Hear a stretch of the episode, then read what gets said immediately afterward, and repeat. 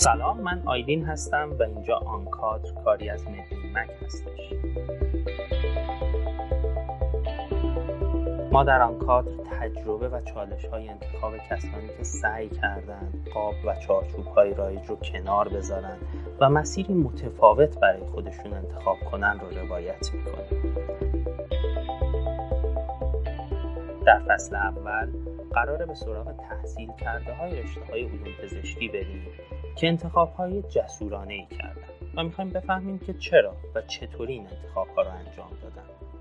برخلاف چیزی که خیلی از ما فکر می‌کنیم، تعداد این افراد کم نیست و من این شانس رو داشتم که با تعداد زیادی از اونها آشنا بشم. برای شروع تصمیم گرفتیم به سراغ جوان‌ترها بریم، کسایی که به تازگی و کمتر از 5-6 سال از فارغ التحصیلیشون می‌گذره و این چالش انتخاب رو با همه وجودشون تجربه کردن. امروز 23 مرداد 1399 و ما نهمین اپیزود آنکادر رو ضبط میکنیم. شما این اپیزود رو اواخر مرداد ماه میشنوید. آنکادر هر 2 هفته یک بار در مدلین مگ منتشر میشه و شما میتونید اون رو توی اپلیکیشن های پادکستری مثل اپل پادکست، گوگل پادکست، کست باکس یا انکر بشنوید و دنبال. ما از حدود 1 ماه پیش هم سرور میزبانی آنکادر رو از پادبین به انکر تغییر دادیم و امیدوارم دوستانی که ما رو دنبال میکنن هم، به خصوص اونایی که تو پادبین بودن، به مشکلی بر نخورده باشن. بریم سراغ اپیزود 9 فصل اول آنکادر و مهمون این اپیزود که خانم دکتر نیکو آخوندی هستند. نیکو داروسازی رو توی دانشگاه علوم پزشکی تهران خونده و اون هم مثل مهمون اپیزود قبل دبیر مرکز پژوهش‌ها بوده. ولی الان به عنوان مدیر دپارتمان دارویی شرکت مشاوره مالی و سرمایه‌گذاری مانا مشغول به کاره. من نیکو رو به خاطر کارهای مختلفی که توی دوران دانشجوییش انجام داده بود میشناختم و الانم خیلی مشتاقم بیشتر در مورد داستانش بدونم. نیکو جان سلام، با آنکادر خوش اومدید. سلام عرض میکنم، خیلی خوشحالم که در خدمت شما هستم. امیدوارم که امروز بتونیم صحبت خوبی رو با هم داشته باشیم. در خدمتم. مرسی، ممنونم از وقتی که در اختیار ما میذاری. اگر لطف بکنی به همون بگی که الان این کاری که داری میکنی چیه و اصلا روزتو چطوری داری میگذرونی تا یه مقدار باهاش بیشتر آشنا بشیم. خب شرکتی که ما داریم شرکت مشاوره مالی و سرمایه گذاری هست، همونطور که خود شما گفتین. این شرکت و کاری که ما میکنیم توی حوزه ها و اینداستری های مختلفی هستش. منتها من حالا به عنوان کسی که داروسازی خونده و به حوزه هلت کیر آشنا هست، تو حوزه هلت و دارو فعالیت میکنم تو این شرکت و اون بحث مشاوره مالی و سرمایه گذاری رو عملا ما برای بیمارستان ها، آزمایشگاه ها و شرکت های دارویی انجام میدیم. در واقع چجوریه؟ چی کار میکنیم؟ بخوام یه ذره حالا دیتیل تر بگم، بیزنس ما یک بیزنس B2B هستش، اصطلاحاً بیزنس تو بیزنس، و با شرکت ها و کسب و کارها کار میکنیم. حالا این کسب و کارها ممکنه در اشل های مختلف، سایز های مختلف و در مراحل رشد مختلفی باشن. ما سعی میکنیم که اینا رو توی حوزه کسب و کارشون هدایت بکنیم و تا بیشترین بازدهی رو و بیشترین خلق ارزش رو داشته باشن. جلوتر که رفتیم احتمالاً یه چند تا مثال براتون بزنم که شاید ملموس‌تر باشه کار ما توی این حوزه. آره، حالا بیشتر در موردش صحبت می‌کنیم. من الان می‌خوام اصلا خود این پوزیشن رو یه مقدار باز بکنیم، چون احتمالاً خیلی از ماهایی که علوم پزشکی خونیم اصلا هیچ ذهنیتی در موردش نداریم. این مشاور مالی اصلا چی کار می‌کنه؟ اینو بهم بگو. بعدم اگه میشه یک کم این بحث شرکت‌های سرمایه‌گذاری یعنی چی؟ یعنی چی کار میکنن؟ اینم برامون یک کم بیشتر توضیح بده. حتما. ببینین ما خدماتمون تو 3 حوزه هستش. یک حوزه ادوایزری، یه حوزه اینوستمنت بانکینگ و حوزه دیگه حوزه اینوستمنت هستش. تو حوزه ادوایزری ما کاری که میکنیم حالا در حوزه استراتژیک کانسالتینگ هستش و همینطور ترانزکشن ادوایزری. توی استراتژیک کانسالتینگ حالا ممکنه بحث‌های مطالعات بازار، بحث‌های استراتژی، بحث‌های مارکت انتری، بحث‌های مارکت آنالایسیس و از این سبک بحث‌ها که بیشتر سبک مطالعاتی دارن و باعث میشه یک دیتای اولیه‌ای رو ما در اختیار شرکت‌ها بذاریم تا بتونن بهتر تصمیم گیری بکنن. تو این حوزه فعالیت میکنیم. بحث بعدی بحث هستش که شرکت‌ها شاید بخوان حالا درگیر قراردادهایی بشن، درگیر مذاکراتی بشن که این حالا قراردادها، مذاکرات ممکنه در راستای توسعه شرکتی یا توسعه کسب و کارشون باشه. ما دوباره اونجا میایم و ساپورت میکنیم شرکت‌ها رو، کمکشون میکنیم. توی حالا بحث دیل استراکچر هستش، توی بحث خود قراردادشون هستش، خود مذاکراتشون هستش، مدلی که بخوان پارتنرشیپ داشته باشن با جای مختلف و همه اینا رو واسهشون تبیین میکنیم. حوزه اینوستمنت بانکینگ که باز جلوتر من یه ذره بیشتر باز میکنم این بحث رو، ما دو نوع بانک داریم تو دنیا، کامرشال بانک ها و اینوستمنت بانک ها. کامرشال بانک ها چیزیه که توی ایران یعنی رایج تره، در واقع مردم میرن بانک حساب باز میکنن، بیشتر باهاش در ارتباط بودن. اینوستمنت بانک ها بانک های سرمایه گذاری هستن و مربوط میشن به بازار سرمایه که البته در سال اخیر به خاطر بحث بورس و دیگه به هر حال شرایطی که بوده قطعاً همه خیلی بیشتر باهاش آشنا شدن. و توی این حوزه دو تا فعالیت کلی هستش، اصطلاحاً اکویتی کپیتال مارکت و دت کپیتال مارکت، که توی بحث حال اکویتی کپیتال مارکت ما کار آی پی او یا ورود شرکت ها به بازار بورس رو براشون انجام میدیم که حالا بحث ارزش گذاری روی شرکت ها اینا داخل این رشته فعالیت ها هستش. بحث بعدی دت کپیتال مارکت، این بحثی هستش که ما بخوایم تامین مالی بکنیم از بازار سرمایه برای شرکت ها به وسیله به طور مثال اوراق مختلفی داره. این حالا یک توضیح کوتاه و کلی من بخوام بدم در مورد اینوستمنت بانکینگ شامل این نوع خدمات میشه. بحث بعدی هم خود بحث سرمایه گذاری هستش دیگه، حالا بحث ونچر کپیتاله، بحث پرایوت اکویتیه که ما بیشتر تو حوزه پرایوت اکویتی فعالیت میکنیم، یعنی بیشتر روی حالا شرکت هایی که یه ذره به بلوغ رسیدن و کسب و کارهایی که فکر میکنیم ارزش سرمایه گذاری داره اونجا وارد میشیم. من فکر کنم بچه‌ها الان بیشتر گیج هم شدن، البته طبیعیه به خاطر اینکه موضوعات مالی و بحث سرمایه گذاری خیلی پیچیده است. من خودم هنوزم مثلا خیلی خوب نمیفهممشون و این بحثا رو حالا اگر کسی علاقه‌مند باشه باید بره واقعا واردش بشه و خیلی بحثای وسیع هستش. من احساس میکنم هیچ کدوم از اینهایی که تو الان توضیح دادی هیچ ربطی به درسی که خوندی نداره و الان خیلی کنجکاوم بدونم که اصلا چه اتفاقی افتاد توی این مسیر. حالا من یه سری از کارهایی که انجام داده بودی توی و فعالیت‌هایی که حالا توی انجمن‌ها توی خود مرکز پژوهش‌های دانشگاه و اینا رو یادمه، ولی انقدر دور نبود. چی شد این وسط که یهو اصلا این مسیر انقدر متفاوت شده؟ خب اگر که خوب میدونین من در مورد این بگم که اصلا چجوری من وارد شدم به این حوزه. آره حتما. و بعدش بگم که چیای مجبور شدم یاد بگیرم واسه اینکه فعالیت بکنم و بگم که الان از رشته خودم چه استفاده‌ای می‌کنم توی این حوزه که شاید ملموس‌تر بشه ربطشون به هم. بچه‌هایی که دارو خوندن میدونن ما ترم آخر یه بحث کارورزی داریم، دو تا کارورزیه، کارورزی بالین و کارورزی صنعت که شما یکی از اینا رو باید انتخاب بکنید. طبعا به واسطه کاری که کرده بودم و علاقه خودم کارورزی صنعت رو انتخاب کردم. منتها اون ترم یادمه مسئول درس ما عوض شد و یه ذره ساختار کلاس‌ها عوض شد. کارورزی صنعت همیشه خیلی هتل بود به اصطلاح خودمون، خیلی نیاز نبود بری سر کلاس، خیلی نیاز نبود کار خاصی بکنی، برعکس کارورزی بالین که خیلی سنگین بود. بعد یه سری کلاس واسه ما گذاشته بودن، کلاس‌های تئوری. منم اصلا حوصله سر کلاس رفتن و اینا رو نداشتم حقیقتا هیچ وقت. خلاصه که من رفتم پیش مسئول درس، گفتم که آی دکتر خودمونیم، این درس‌ها که به درد ما نمیخوره، تا الان هم که اومدیم همش تکراری بوده این فاز صنعتی که ما خوندیم. اگر که صلاح میدونی من نیام سر کلاس، به جاش میرم یک اینترنشیپ یک جایی میگذرونم و گزارش میدم به شما بر اساس اون گزارش به من نمره بدین و اگر نتونستم اینترنشیپی پیدا بکنم شما به من 0 بدین. من درس فکر میکنم 6 واحدی هم بودش که این ریسکو پذیرفتم دیگه، گفتم یا پیدا میکنم یا پیدا نمیکنم. گفتم ولی کارخونه اینا رو میرم، سر کلاس نمیرم. خلاصه اونای دکتر رو پذیرفتن، گفتن باشه. گفتم ولی ببین اگر پیدا نکردی من به تو 0 میدم. گفتم اشکال نداره شما 0. خلاصه من تو شرکت‌های دارویی مختلف دنبال اینترنشیپ بودم که یه حالا کار پارت تایمی داشته باشم.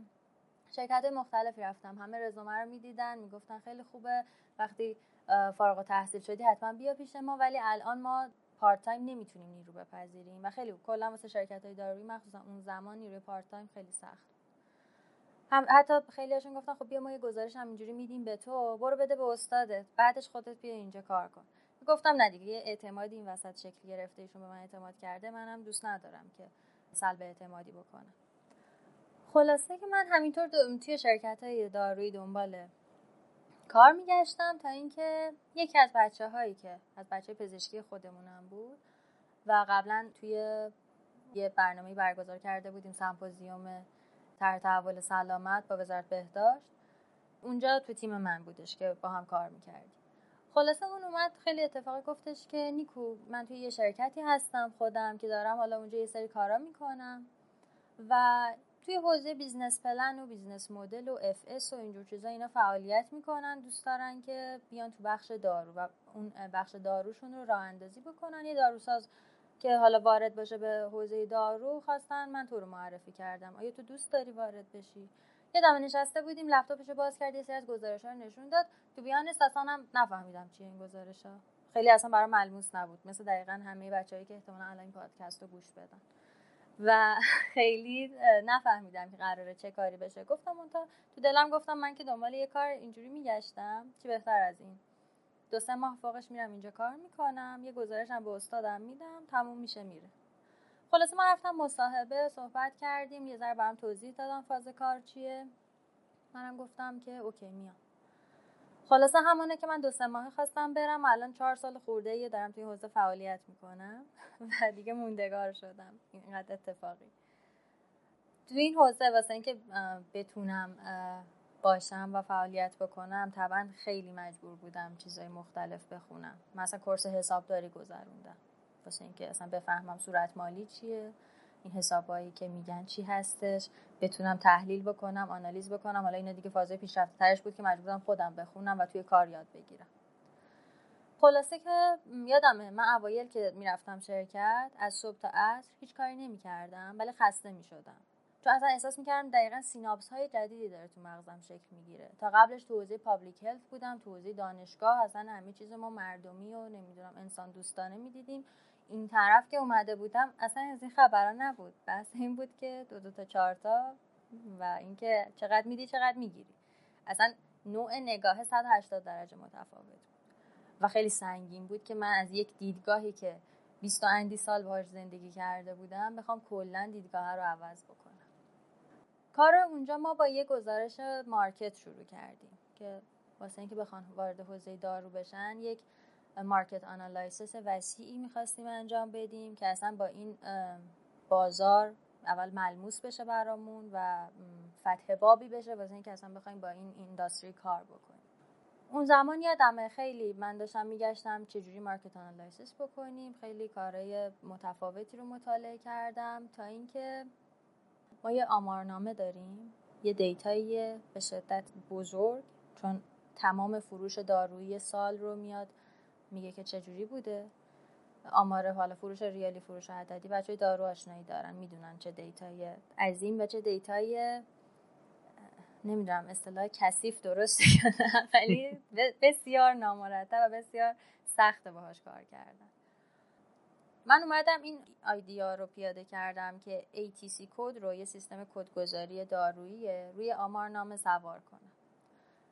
چندین ماه ازم وقت گرفت و بسیار سختی کشیدم سر اینکه چون دیتای اصلا تمیزی نبودش، ولی خلاصه یه گزارش حدوداً 600-700 صفحه‌ای از این بازار در اومد و ما اون گزارش شد مقدمه این که بخوایم بریم به شرکت‌ها ارائه بدیم. یه خلاصه‌ای هم ازش درآوردیم و این شد مقدمه این که ما رفتیم با تامین سرمایه امین مشارکتی یک جوینت ونچر ایجاد کردیم. تامین سرمایه امین اولین و حالا بزرگترین، یه سال حالا ممکن بزرگترین، یعنی 1 یا 2 تو ایران، بسته به حالا حجم اوراقی که منتشر میکنن فرق میکنه، ولی اولین و تقریبا بزرگترین تامین سرمایه ایران که ما باهاشون یه جوینت ونچر ایجاد کردیم و و اولین مرکز راهکارهای تخصصی مالی تو حوزه سلامت رو باهاشون ایجاد کرد و اونجا شروع کار ما با بازار سرمایه بود. عملا با شرکت‌های دارویی کار می‌کردیم واسه اینکه حالا تامین مالی بکنن، اوراق بخوان منتشر بکنن، بخوان ارزش‌گذاری بکنن و یا وارد بورس بشن، بخوان سهامشون رو توی بازار عرضه بکنن و از این صحبت. خیلی حالا حوزه و اصلا نحوه ورودت جالب بود. من چیزی که برام خیلی هیجان انگیز بود این وسط این که وقتی که افتادی توی کاری و به نظرت اومده دوست داری رفتی دنبال، با اینکه هیچی ازش نمیدونستی ولی این ریسک رو کردی. حالا در مورد این هم یکم دیگه صحبت میکنیم. چی باعث شد که این رو انتخاب بکنی؟ یعنی چی داشتش؟ این کرایتریاه یا این چیزی که تو رو به وجد آورد که بری دنبالش و با اون تجربه کوچیک 4 سال الان بمونی و ادامه بدی، اونا چی بودن؟ ببینین، من وقتی که فعالیت میکردم حالا در دوران دانشجویی، خب احساس میکردم به واسطه اینکه حالا MPH هم میخوندم، بعد از اون طرف بیشترم با اساتید اقتصاد دارو در ارتباط بودم، خیلی مطمئن بودم که من اقتصاد دارو میخوام و اقتصاد دوست دارم. خیلی اقتصاد میخوندم، مثلا کتاباشو میگرفتم و میخوندم و اصلا اوتلوک من این بود که برم تو PhD اقتصاد دارو، حالا نه توی ایران، خارج از کشور بگیرم. منتها وقتی وارد این حوزه شدم دیدم چقدر چیزی که من دوست داشتم شبیه تره به این نسبت به اقتصاده و اون چیزی که من دوست دارم فایننسه و یه ذره اصلا این ادبیاتش مخصوصا اون زمان اصلا بین ماها نبود، اصلا آشنایی نداشتیم. صورت مالی چیه؟ اصلا این صورت مالی چه پیغامی رو میرسونه؟ چجوری میتونی تحلیلش بکنی؟ توی بحث‌های کسب و کار توی شرکت هیچ وقت اقتصاد کلان و خرد نیستش که شما بخوای باهاش سر و کار داشته باشی، همون بحث مالی هستش که باهاش سر و کار داری در کنار بحث تکنیکال. و از اونجا شدش که من احساس کردم این حوزه رو دوست دارم و به واسطه پروژه هایی که انجام میدادیم با شرکت ها، حالا مثال چند تا مثال میزنم، خیلی علاقه‌مند شدم. حالا اون چیزایی که داشتم یاد میگرفتم واقعا دوست داشتم و اون ایمپکتی که داشت گذاشته میشد روی شرکت ها، اون ایمپکتی بود که من دوست داشتم و باهاش حس خوشحالی یا حس رضایت به هم دست میداد. مثلا فرض کنین ما یه شرکت دارویی داشتیم که اینا یه لایسنسی داشتن، یه محصولی رو وارد میکردن انحصاری توی ایران. سهامدارش میخواست اگزیت بکنه، میخواست این شرکت رو عملاً بفروشه. اصطلاحاً به این کارا میگن M&A، Merger and Acquisition. ما وارد شدیم، شرکت رو ارزیابی کردیم، ارزش گذاری کردیم و مدل فروش براش تعیین کردیم که اصلا با چه مدلی بفروشه که بتونه ارزش خودش رو بالاتر ببره، به کی بفروشه که بتونه این سینرژیه رو به هر حال ایجاد بکنه و بتونه پول بیشتری رو بگیره در ازای فروش شرکتش. این یکی از کارهایی بود که ما انجام دادیم. بعد تو حوزه بیمارستانی ما یک بیمارستانی بودش که واگذاری بخش دولتی، اولین واگذاری بخش دولتی به خصوصی بودش.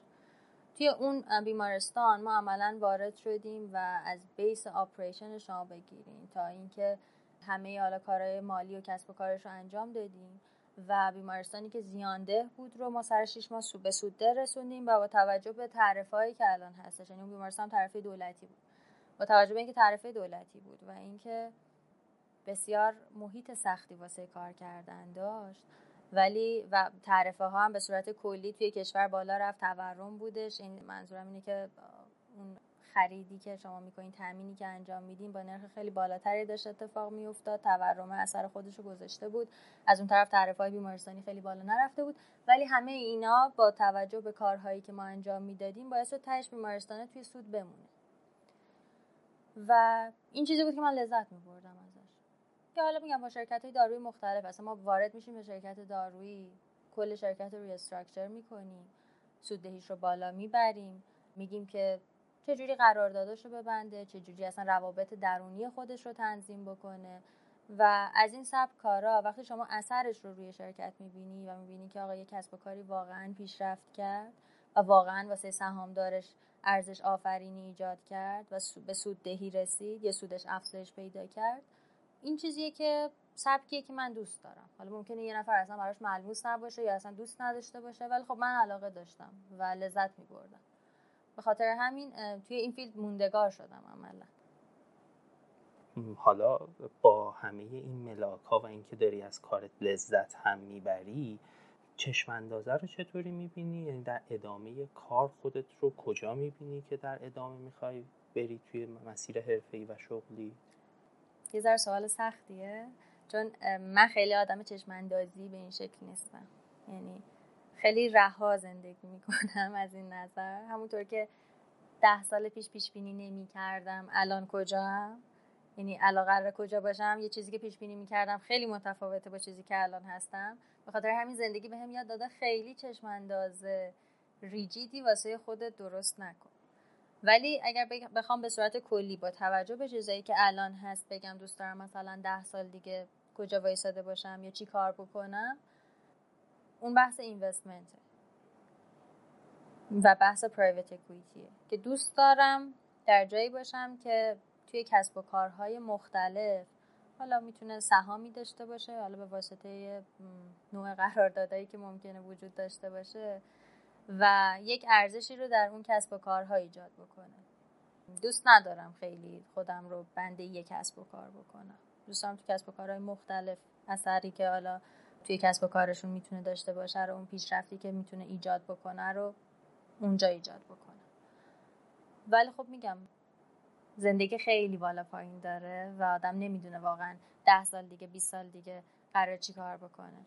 شاید مثلا 10 سال دیگه من ماهیگیر شده باشم، نمیدونم. ولی اگه بخوام بر اساس چیزی که الان هست بگم، اون بحث پرایوت اکوئیتی و اینوستمنت رو واقعا دوست دارم و دوست دارم که اون حوزه بمونه.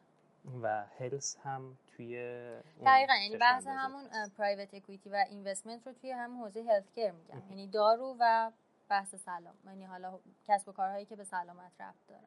این اون حوزه‌ای که برای خودم دوست دارم. از طرف دیگه چیزی که علاقه دارم اینه که حالا در طول این مدت هم سعی کردم این کار رو انجام بدم. بچه‌هایی که خیلی با این حوزه آشنایی ندارن دوست دارم که بیان آشنا بشن و حتی حالا ممکنه تهش به این نتیجه برسن دوست ندارن و خارج بشن. ولی اگر که از 20 نفر هم 1 نفر وارد این حوزه بشه و احساس بکنه که واقعا دوست داشته، اون چیزی بوده که همیشه دنبالش بوده، برای من خیلی ارزش داره. چون خود من خیلی شانسی وارد این حوزه شدم و میتونست 1001 اتفاق بیفته که من اصلا الان همون مسیر روتینی که همه داروسازا رفتن و رفته بودم، حالا نمیدونم، ممکن بود خوشحال‌تر بودم، ممکن بود ناراحت‌تر بودم، نمیدونم. ولی الان که این مسیر رو تجربه کردم قطعا میگم که ارزشش رو داشته که واردش بشم و اون سختی‌ها رو هم تحمل بکنم. این بحث خب الان کلا زندگی همه یه عدم قطعیت زیادی داره درست. ولی من خودم هم دقیقاً تو ذهنم همینه که چشم انداز ریجید خیلی سخته الان روش وایسادن، علاوه بر تغییراتی که آدم حالا شرایط کشور، شرایط زندگی ما هستش. کلا دنیا تغییر تحولاتش اونقدر سریع اتفاق میفته که تو باید فلکسیبل رفتار بکنی. و خب این ملاک هایی که گفتی و اینها و انتخابی که کردی و نهایتا این چشم اندازه منو به یه سوالی میرسونه که میخوام ازت بپرسم، اونم بحث ریسک پذیریه.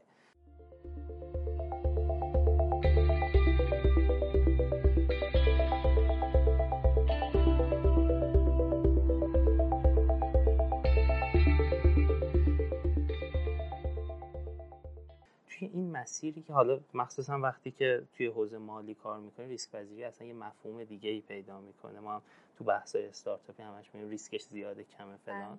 حالا این ریسک پذیری برای تو چطوری تعریف میشه؟ این چیه؟ یه مقدار اصلا میخوام بهمون بگی از دیدگاه تو این ریسک پذیری چقدرش درسته؟ چقدر من باید ریسک بکنم و کجاش منطقیه، کجاش به نظرت منطقی نیست؟ خب شما در مورد ریسک پذیری پرسیدین. من بخوام یه استپ قبلتر بگم و بعد به ریسک پذیری برسم، اونم اینه که اصلا ما چجوری انتخاب میکنیم و برای چی باید انتخاب بکنیم. و به تبع مخاطبی که این پادکست داره یه ذره ترجیح میدم بیسیکتر قضیه رو توضیح بدم، چون حالا فارغ از این که بچه‌ها بخوان بیان تو فیلد مالی فعالیت بکنن یا فعالیت نکنن، دغدغه اصلی که الان بچه‌ها دارن اینه که چطوری انتخاب بکنن و همه الان دوست دارن موفق بشن و هر کس برای خودش یه ملاکی واسه موفقیت داره. 2 تا چیز ما باید با خودمون روشن بکنیم وقتی که میخوایم انتخاب بکنیم و وقتی تو سن پایین تر میخوایم چشمانداز زندگیمون رو مشخص بکنیم. به نظر من این که اصلا چرا میخوایم موفق باشیم و دو اینکه چه کسی موفقه، تعریف ما از موفقیت چی هستش. چون ممکنه که از نظر یکی مثلا ثروت کلان به منزله موفقیت باشه براش، از منظر یه نفر دیگه ممکنه اون رفاهی که توی زندگی، مثلا شادی که توی زندگی داره واسش خیلی نماد موفقیت باشه و در نظر هر کسی متفاوته. اینکه چرا میخوایم موفق باشیم احتمالاً دلیلش اون خوشحالی است. یعنی ما هممون دنبال یک نوع خوشحالی هستیم که تو زندگی و یک رضایتی که از زندگی داشته باشیم. و اینکه چه کسی موفقه بیسش اینه که ارزش‌های ما چیه. توی بحث خوشحالی میخوام بگم که حالا همه انتخاب میکنن، میرن جلو، زندگی میکنن، ولی تهش اگر حال دلمون خوب نباشه، حالا هر چقدر ثروت جمع کرده باشیم، هر چقدر موفقیت کسب کرده باشیم، نمیدونم مدال به در و دیوار زده باشیم، اگر حال دلمون خوب نباشه هیچ کدوم اونها ارزش نداره. و از منظر دیگه اینه که ما تعریف بکنیم واقعا هر کسی، یعنی برای خودش تعریف بکنه که به چه کسی موفق میگه و نگاه خودش به موفقیت چیه و بر اساس اون ارزش‌هاش جلو بره و انتخاب بکنه. خود من یکی از اصول اولیه‌ام توی انتخاب کاست افکتیونسه. از بچگی هم همینجوری بودم. چیز بوده ژنتیکی، مثل اینکه تو خونم بوده. چون بیس ما یزدیه، احتمالاً به خاطر همون بحث کاست افکتیونسه به صورت ژنتیکی وجود داره. من خیلی برام مهمه اگر واسه موفقیتی، یک گولی که مثلا اون رو دوست دارم بهش برسم، چقدر قرار انرژی بذارم. همیشه مثلا آدما رو میبینم یکی دوست داره رتبه 1 کنکور بشه، یکی دوست داره نمیدونم معدلش بالایی نمیدونم 18 باشه، یکی دوست داره تو فلان کنفرانسی شرکت بکنه. همه آدما فقط اون تهو میبینن که اون موفقیت رسیدنه، ولی معمولا نمیان ارزیابی بکنن چقدر باید هزینه بکنن واسه رسیدن به اون موفقیت.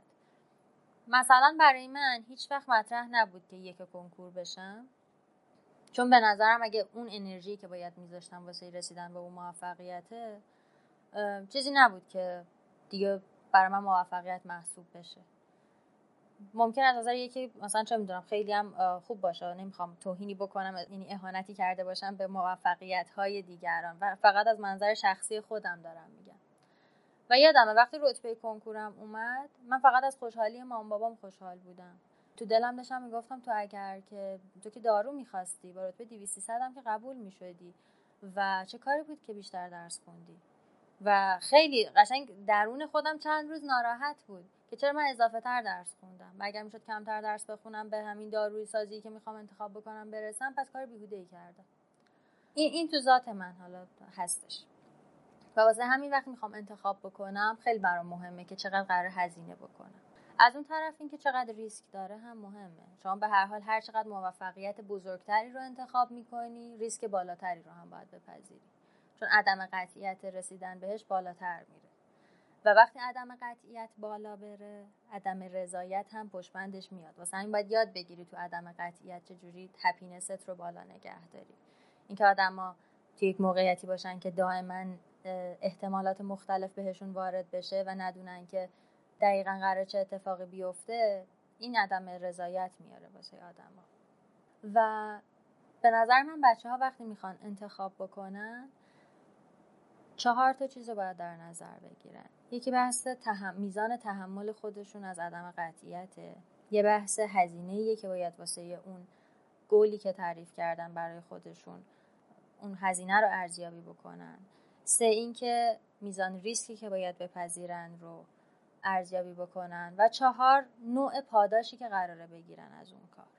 میخوام یه تجربه از خودم رو بگم. من یادمه زمان ما خیلی باب بود که همه مقاله بنویسن و خیلی آدما دوست داشتن که برن حالا اون ایمپکت فاکتور نمیدونم چند چاپ کرده، اون یکی ایمپکت فاکتور بالاتر چاپ کرده. این رقابته بودش.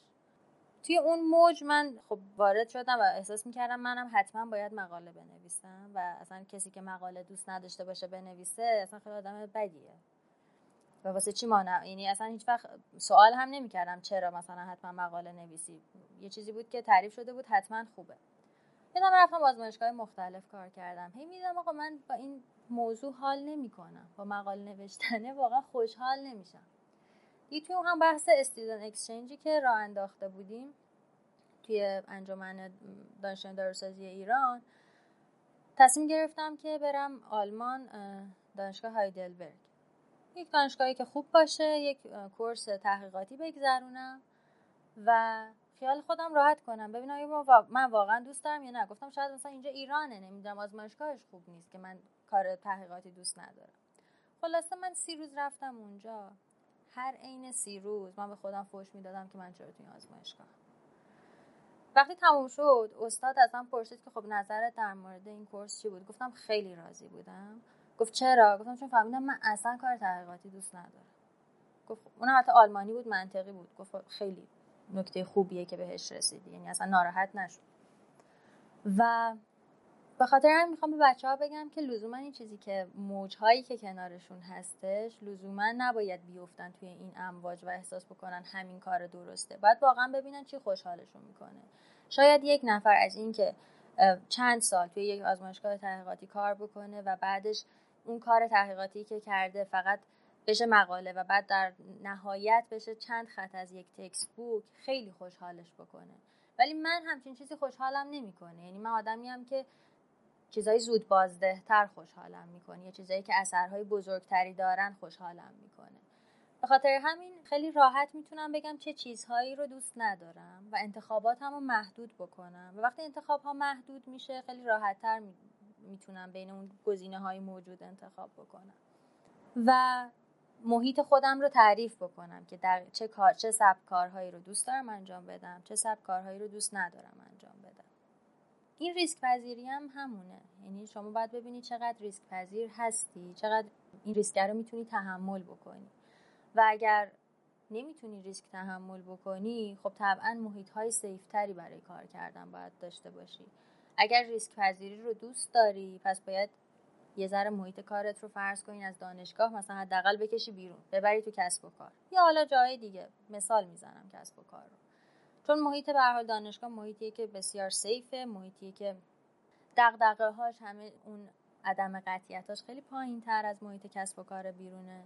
و وقتی شما محیط کسب و کار رو واردش میشی، اصلا بچه‌ها اول شاید خیلی بخور تو ذوقشون، چون همیشه توی دانشگاه به به و چهچه شنیدن، خیلی همه چیز رو روال بوده، کم لگد خوردن اصطلاحاً. وقتی میان محیط بیرون میبینه نه اینجوری نیستش، یعنی محیط باید بدویی، باید تلاش بکنی، باید بجنگی و همه اون عدم قطعیت‌ها و ریسک‌هایی هم که هستش وجود داره. و آدمو میگم باید اول ببینن تایپ خودشون چیه، خودشون رو بشناسن و بعد بر اساس این 4 موردی که گفتم بیان انتخاب بکنن چه فضایی برای کار کردنشون خوبه. حالا این نظر منه.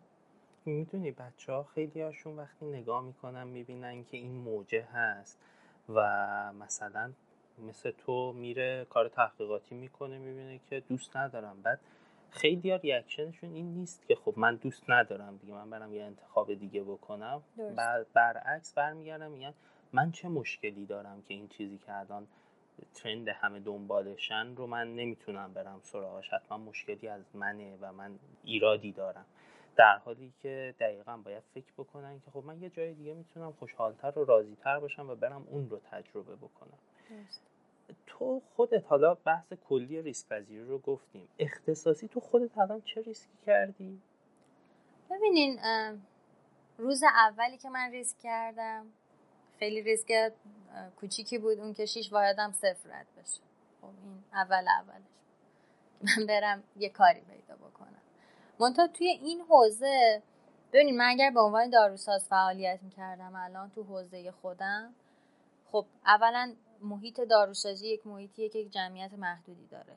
خیلی توی ایران نمیشه گفت صنعت بی‌نهایت بزرگی هستش، نه. صنعت یعنی افرادی که اونجا هستن تعدادشون محدوده و وقتی شما توی این حوزه 4 سال 5 سال کار بکنی خیلی راحت شناخته میشی.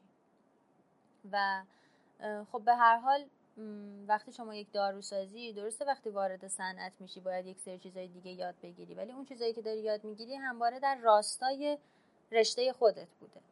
اینجا کار پیدا نکنی یه جا دیگه میری کار پیدا میکنی و همه اینا باعث میشه مسیر مطمئن تری رو داشته باشی. ولی خب این طرفی که من هستم یک ریسکی رو پذیرفتم که کلا یه زمان از دارو کندم. خب این از منظورم صنعت دارو و افراد دارو سازیه و اون بحث نتورکینگه. خب طبعا از این طرف من بخوام وارد بشم واسه نتورکینگ خیلی سخت‌تر اتفاق میفته.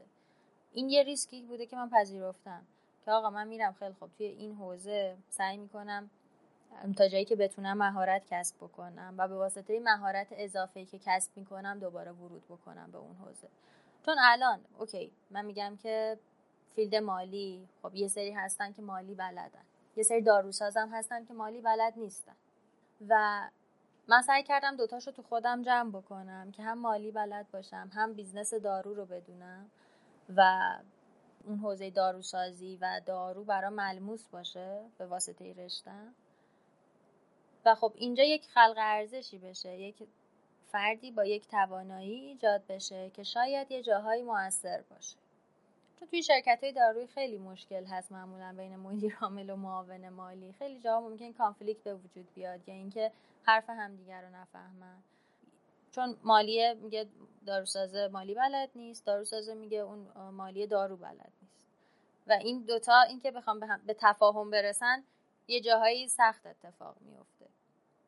ولی من سعی کردم که خب من توی این مسیر با کمک دوستانی که بودن تو حوزه مالی یاد بگیرم و این دوتا رو کنار هم داشته باشم که حالا اگر خواستم توی کسب و کار دارویی فعالیت بکنم به هر شکل این دوتا مهارت کنار هم قرار داشته باشه و اینسایت بهتری نسبت به اون بیزنس داشته باشه.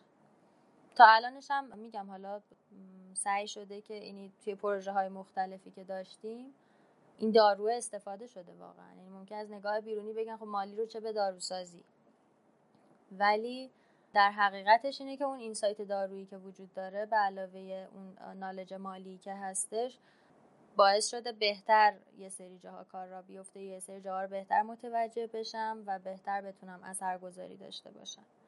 و خب میگم ریسکی که من پذیرفتم این بوده که از فیلد خودم یه مدت زمان دور شدم و طبعا ورود دوباره بهش بخوام دوباره نتورک ایجاد بکنم، بخوام دوباره اصلا این محصول رو، این پروداکتی که هستش به عنوان مشاوره مالی و سرمایه گذاری رو ببرم و بفهمونم به این افرادی که توی این حوزه هستن یک ریسکی بوده که ریسک کوچیکی هم نیست و طبعا فهموندنش به خیلی کار سختیه.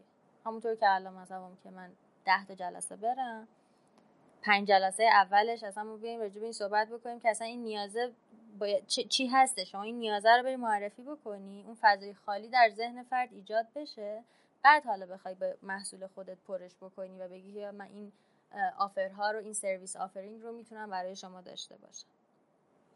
من همیشه اصطلاحی که به کار میبرم وقتی که تو یه استعداد و توانایی داری و اینا رو ترکیب میکنی بهش میگم سوپر پاوره و این دقیقا همون جاییه که میتونی یه اتفاق جدید و بزرگ رو رقم بزنی ولی خیلی هم احتمال داره هیچ اتفاقی نیفته. تلاشیه که ممکنه خیلی خوب بشه یا ممکنه ریسک اینجا در واقع اتفاق بیفته. ممکنه که هیچ اثری هم تهش نداشته باشه. یعنی شما در رو کاغذ میگی که خیلی خوب یک داروسازی که مالی بلد باشه احتمالا خیلی خوبه، ولی در عمل ممکنه 1000 تا اتفاق بیفته که اصلا اون فرد نتونه هیچ عدد ولیوی ایجاد بکنه و عدد ولیوی برای سیستم داشته باشه و این ریسکی بوده که من پذیرفتم. حالا در کنار و فارغ از ریسک ها آیا تا حالا شکست خوردی؟ اصلا دیدگاهت به شکست خوردن مثلا اینه که بپرسین تا حالا نفس کشیدی؟ روتینش همینه دیگه. خب الان دیدگاهت به شکست خوردن چیه؟ ببین شکست یک اتفاق روتینه به نظر من و موفقیت یه حالت خاصی از تلاش توئه که به یک جایی رسیده و شکست نخورده. مثلا اینه که شما حالت روتینی نیستش هر شب شهاب سنگ بباره، ولی خب وقتی یه بار یه شهاب سنگی میخوره به زمین اون حالت خاصه. موفقیت هم همینه، یعنی اصلا تو ذهن بچه‌ها شکل گرفته که همیشه باید موفق باشن در حالی که اصلا همچین چیزی نیست. تو همیشه شکست میخوری مگر اینکه خلافش ثابت بشه و اصلا کسی که شکست نخورده تو زندگیش بسیار انسان ناپخته و بسیار من شخصا با آدم هایی که تو زندگیشون شکست نخوردن هیچ تعاملی نمیتونم داشته باشم چون به نظرم اون شکسته باعث میشه ظرفیت ذهنی آدما بزرگتر بشه، تحملشون بیشتر بشه، جهانبینیشون کاملتر بشه. و شما اگه سختی نکشی، رنج نکشی، سختی نکشی، هیچ وقت به اون پختگیه نمیرسی. شکستم تا دلتون بخواد بوده. من اولین شکستم وقتی بود که، یعنی شکستی که سنگین یادمه، دبیرستان بود. تو المپیاد شیمی بودم، مدال طلا نیاوردم و نقره شدم. خیلی واسم سنگین بود. ولی اگه 100 بار دیگه من برگردم اون مسیر، میگم مدال نقره رو بدین به من، چون اولین شکست زندگیم بود و بسیار چیزای زیادی به من یاد داد. در طول مسیری هم که اومدم طبعا سختی‌های مختلفی بوده، شکست‌های مختلف بوده، بالا پایین‌های مختلف بوده، قرارم باشه. ولی پذیرفتمش دیگه. ولی یک چیزی که خیلی سخته توی این فیلد، شما بچه‌ها میگم همه از دانشگاه میان بیرون. دانشگاه یک محیط بی‌نهایت سیفه. همواره شما مایلستون دارین و همواره گل‌ها براتون تعریف شده. امروز این نمره رو بگیری، نمیدونم فردا این مقاله رو بدی، پس فردا این پروژه رو انجام بدی. استاد دانشگاهش هم این گل‌ها واسش تعریف شده. اول استادیار بشه، بعد نمیدونم دانشیار بشه، بعد استاد تمام بشه، بعد سالی اینقدر مقاله بده، درجه بندیش اینجوری بالا بره. و ما انسان‌ها ذاتاً خیلی دوست داریم شاخص داشته باشیم، چون میتونیم با توجه به اون شاخص موفقیت خودمون رو ارزیابی بکنیم. ولی وقتی میای بیرون و یه جا میخوای مثلا برای خودت کار بکنی، یا توی یه کسب و کاری باشی که لزوما این مایلستون ها، این شاخص های موفقیت وجود نداره، دیوانه میشی. یعنی اصلا نمیدونم، شما خودتون گربه دارین، خب میدونین رفتار گربه وقتی توی محیط ول میکنی سری میره زیر یک سقف کوتاهی. خب اونجا حس امنیت میکنه، میره زیر مبل، زیر گاز، یه جایی که دستت هم بهش نرسه. انسان هم همینه، این سقفه رو خیلی دوست داره که یه چیزی بالا سرش باشه که بدونه آقا من مثلا اینقدر مونده تا برسم به سقف، یا اینکه اینقدر فاصله دارم با موفقیت.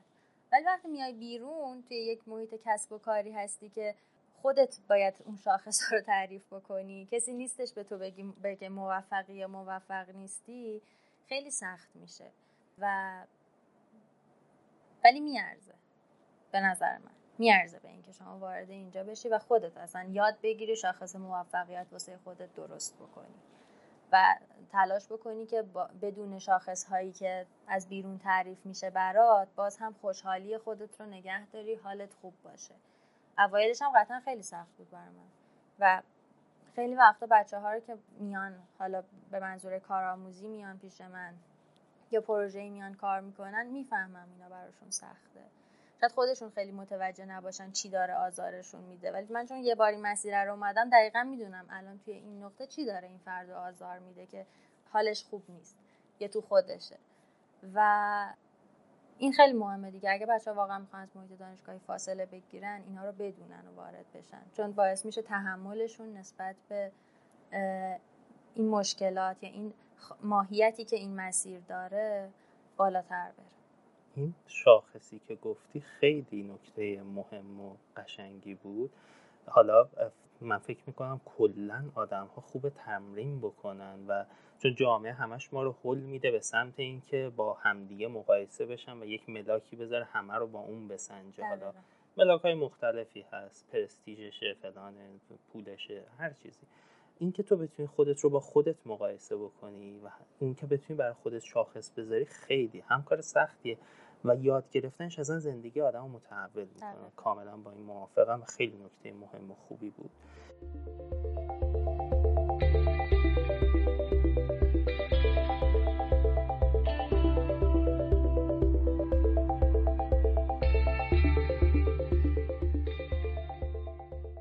ولی برسیم دیگه به یکم نصیحت و پیشنهاد و توصیه و اینها برای بچه‌ها یا کسایی که حالا الان فکر میکنن که من وارد، حالا من یکم وایدتر میگیرم که وارد حوزه‌های کسب و کاری، مالی، سرمایه‌گذاری، وارد این حوزه‌ها بشن، چه توصیه‌ای به اونها داری؟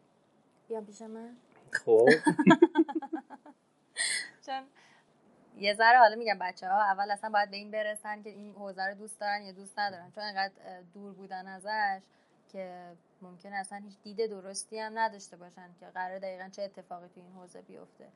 ولی اگر فکر میکنن آدمی هستن که ریسک پذیری دارن، نسبت به عدم قطعیت تحملشون بالاه، کسب و کار رو دوست دارن، میتونن حالا از فازای مطالعاتی میتونن شروع بکنن، اخبار رو بخونن، اخبار اقتصادی، اخبار حالا اون چیزایی که به حوزه مالی ربط داره، اخبار شرکت‌های دارویی، دیل‌هایی که توی دنیا داره میشه، چه سبک کارهایی داره تو دنیا انجام میشه، اونها رو بیشتر میتونن دنبال بکنن. اگرم که وقتی و عمری باشه که من میتونم یعنی به صورت حضوری کمکشون بکنم، واقعا این کار رو حالا انجام دادم، انجام هم میدم الان و در آیندهم امیدوارم وقتی باشه که باز بتونم با بچه‌ها کار بکنم. و یادمه من یه دوره یه سری از بچه‌ها بودن میومدن پیشم واسه اینترنشیپ، همین بحثای مالی بود. بعد از 2-3 جلسه یکیشون گفت من خیلی خوشحالم که اینا رو دارم یاد میگیرم. گفتم چرا؟ گفت چون الان سریال سوتسو میفهمم چی میگه. گفتم خب خدا رو شکر یه اثر مثبتی داشت. ولی به صورت کلی اگه بچه‌ها بخوان تو این حوزه فعالیت بکنن، بیشترین چیزی که میتونه بهشون دید بده اینه که واقعا بیان کار بکنن تو این حوزه، چون هیچ چیزی مثل کار کردن تو این حوزه دید واضحی بهشون نمیده. حالا هر چقدر هم بخوام بخونن، همه اینا خوبه، مطالعه خوبه، میتونن برن حسابداری بخونن، میتونن برن نمیدونم کتابای مالی بخونن، ولی تا زمانی که به کار نبندن اونا رو نمیفهمن که دقیقاً اینا فایدهشون چیه. و من پیشنهادی که میکنم اینه که خودشون رو درگیر یک کسب و کار، یک کاری بکنن، نه اینکه برن خودشون کسب و کار راه بندازن و این اشتباه برداشت نشه. ولی اگر حس میکنن صنعت رو دوست دارن، بیزنس رو دوست دارن، حداقل کنار دست یکی که داره بیزنس میکنه وایسن. ما توی اپیزود قبل هم که با مانی صحبت میکردیم داشت میگفتش که یعنی داشتم میپرسیدم که چرا تو خودت نرفتی کسب و کار راه بندازی، که اشاره کرد به این که خب میخواستم بیام فضای خصوصی رو تجربه بکنم. درست. این نکته‌ای هم که تو گفتی دقیقاً مشابه همونه. منم دقیقاً به بچه‌ها توصیه میکنم خیلی زیاد فضای کسب و کاری و کار خصوصی و کار جدی رو برید تجربه بکنید، فارغ از اون کارهای دانشجویی. توی دوره دانشجویی فضای کار خصوصی رو تجربه بکنید. تو میدونین بچه‌ها یه مشکلی هم که الان به وجود اومده، من حالا یه ذره از محیط دانشگاهشون دورم ولی سعی می‌کنم همیشه این ارتباطه رو حالا به نحوی حفظ بکنم که بدونم الان ترند چیه، چه خبره. الان همه ظاهرا دوست دارن بیزنس کنن، برخلاف زمان ما که همه دوست داشتن مقاله بنویسن، الان همه دوست دارن بیزنس کنن و هیچ کس هم هیچ دیدی نداره بیزنس کردن یعنی چی. یه چیزی میخوام بگم این که واقعا سوار این موجا نشن. شاید واقعا یه نفر در کاراکترش این نباشه که بیزنسمن باشه یا بیزنس وومن باشه. شاید یک نفر در کاراکترش واقعا این باشه که مدیر عامل باشه یا کارمند باشه یا فرض کنین استاد دانشگاه باشه. به هر شکلی یعنی واسه ما، واسه هر کدوم ما 1000 تا راه هستش واسه این که بخوایم مسیر خودمون رو طی بکنیم و لزوما این راه‌ها نباید مشابه هم دیگه باشه. واقعا بچه‌ها ببینن که چی دوست دارن. الان یک چیزی که باب شده مثلا بریم شرکت استارتاپی بزنیم، این به درد همه نمیخوره. همه بلد نیستن توی این حوزه فعالیت کنن. بعد حالا شکست میخورن و کلا از زندگیشون ناامید میشن. در حالی که اصلا همچین چیزی نیست. اصلا حالا امتحان کردن، شکستم خوردن، فدای سرشون. اشکالی نداره. ولی خب میگم اگر که فارغ از اصلا اینکه چی کار میکنن، یه کاری بکنن، خیلی چیزا بهشون یاد میده. و میگم توی یه کسب و کاری شده یه گوشم وایسن، فقط بگم من میخوام وایسن بشینم نگاه بکنم. ببینم شما چی کار میکنین. این لرنینگش از 10 تا کلاس دانشگاه بالاتر. دقیقاً این تجربه کردن خیلی مهمه. حالا اگر تو بخوای برگردی به خود 20 سالت توصیه کنی چی میگی؟ به خود 20 سالم به نظر من آدما از خطاهاشون ساخته میشن. مثل یک سنگی که شما میگیری بهش پتک میزنی تا یه مجسمه شکل بگیره، اون خطاها مثل پتک به وجودمونه. و تفاوت ما توی اینکه چه کسی موفق تره، چه کسی کمتر موفقه، در اینه که چه کسی بهتر اشتباه کرده، بهتر خطا کرده. و من اگه بخوام به خود 20 سالم چیزی بگم، میگم بیشتر و بهتر خطا کن. خیلی عمیق و من باید چند دقیقه بهش فکر کنم.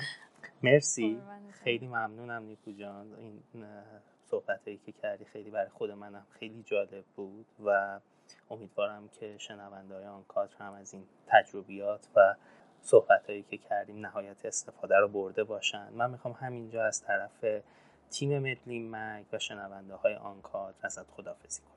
ممنونم از شما که وقت گذاشتین، ممنونم از بچه‌هایی که دارن این پادکست رو گوش میدن و برای تک تکشون آرزوی موفقیت میکنم و آرزو میکنم که همیشه حال دلشون خوب باشه. خیلی ممنونم بازم ازت، از همه شمایی هم که به ما گوش دادید ممنونم. ما خیلی مشتاقیم که بازخورداتون رو بشنویم که بتونیم آنکادر رو بهتر و بهتر کنیم. اگر آنکادر رو دوست داشتید اون حتما به دوستاتون معرفی کنین تا آدمای بیشتری بتونن زودتر و راحت‌تر چالش انتخابشون رو پشت سر بذارن. شما میتونید راه‌های شنیدن آنکادر رو توی وبسایت مدلین مگ پیدا کنید و همونطوری هم که میدونید آنکادر تو اکثر اپلیکیشن‌های پادکستر در دسترس هستش.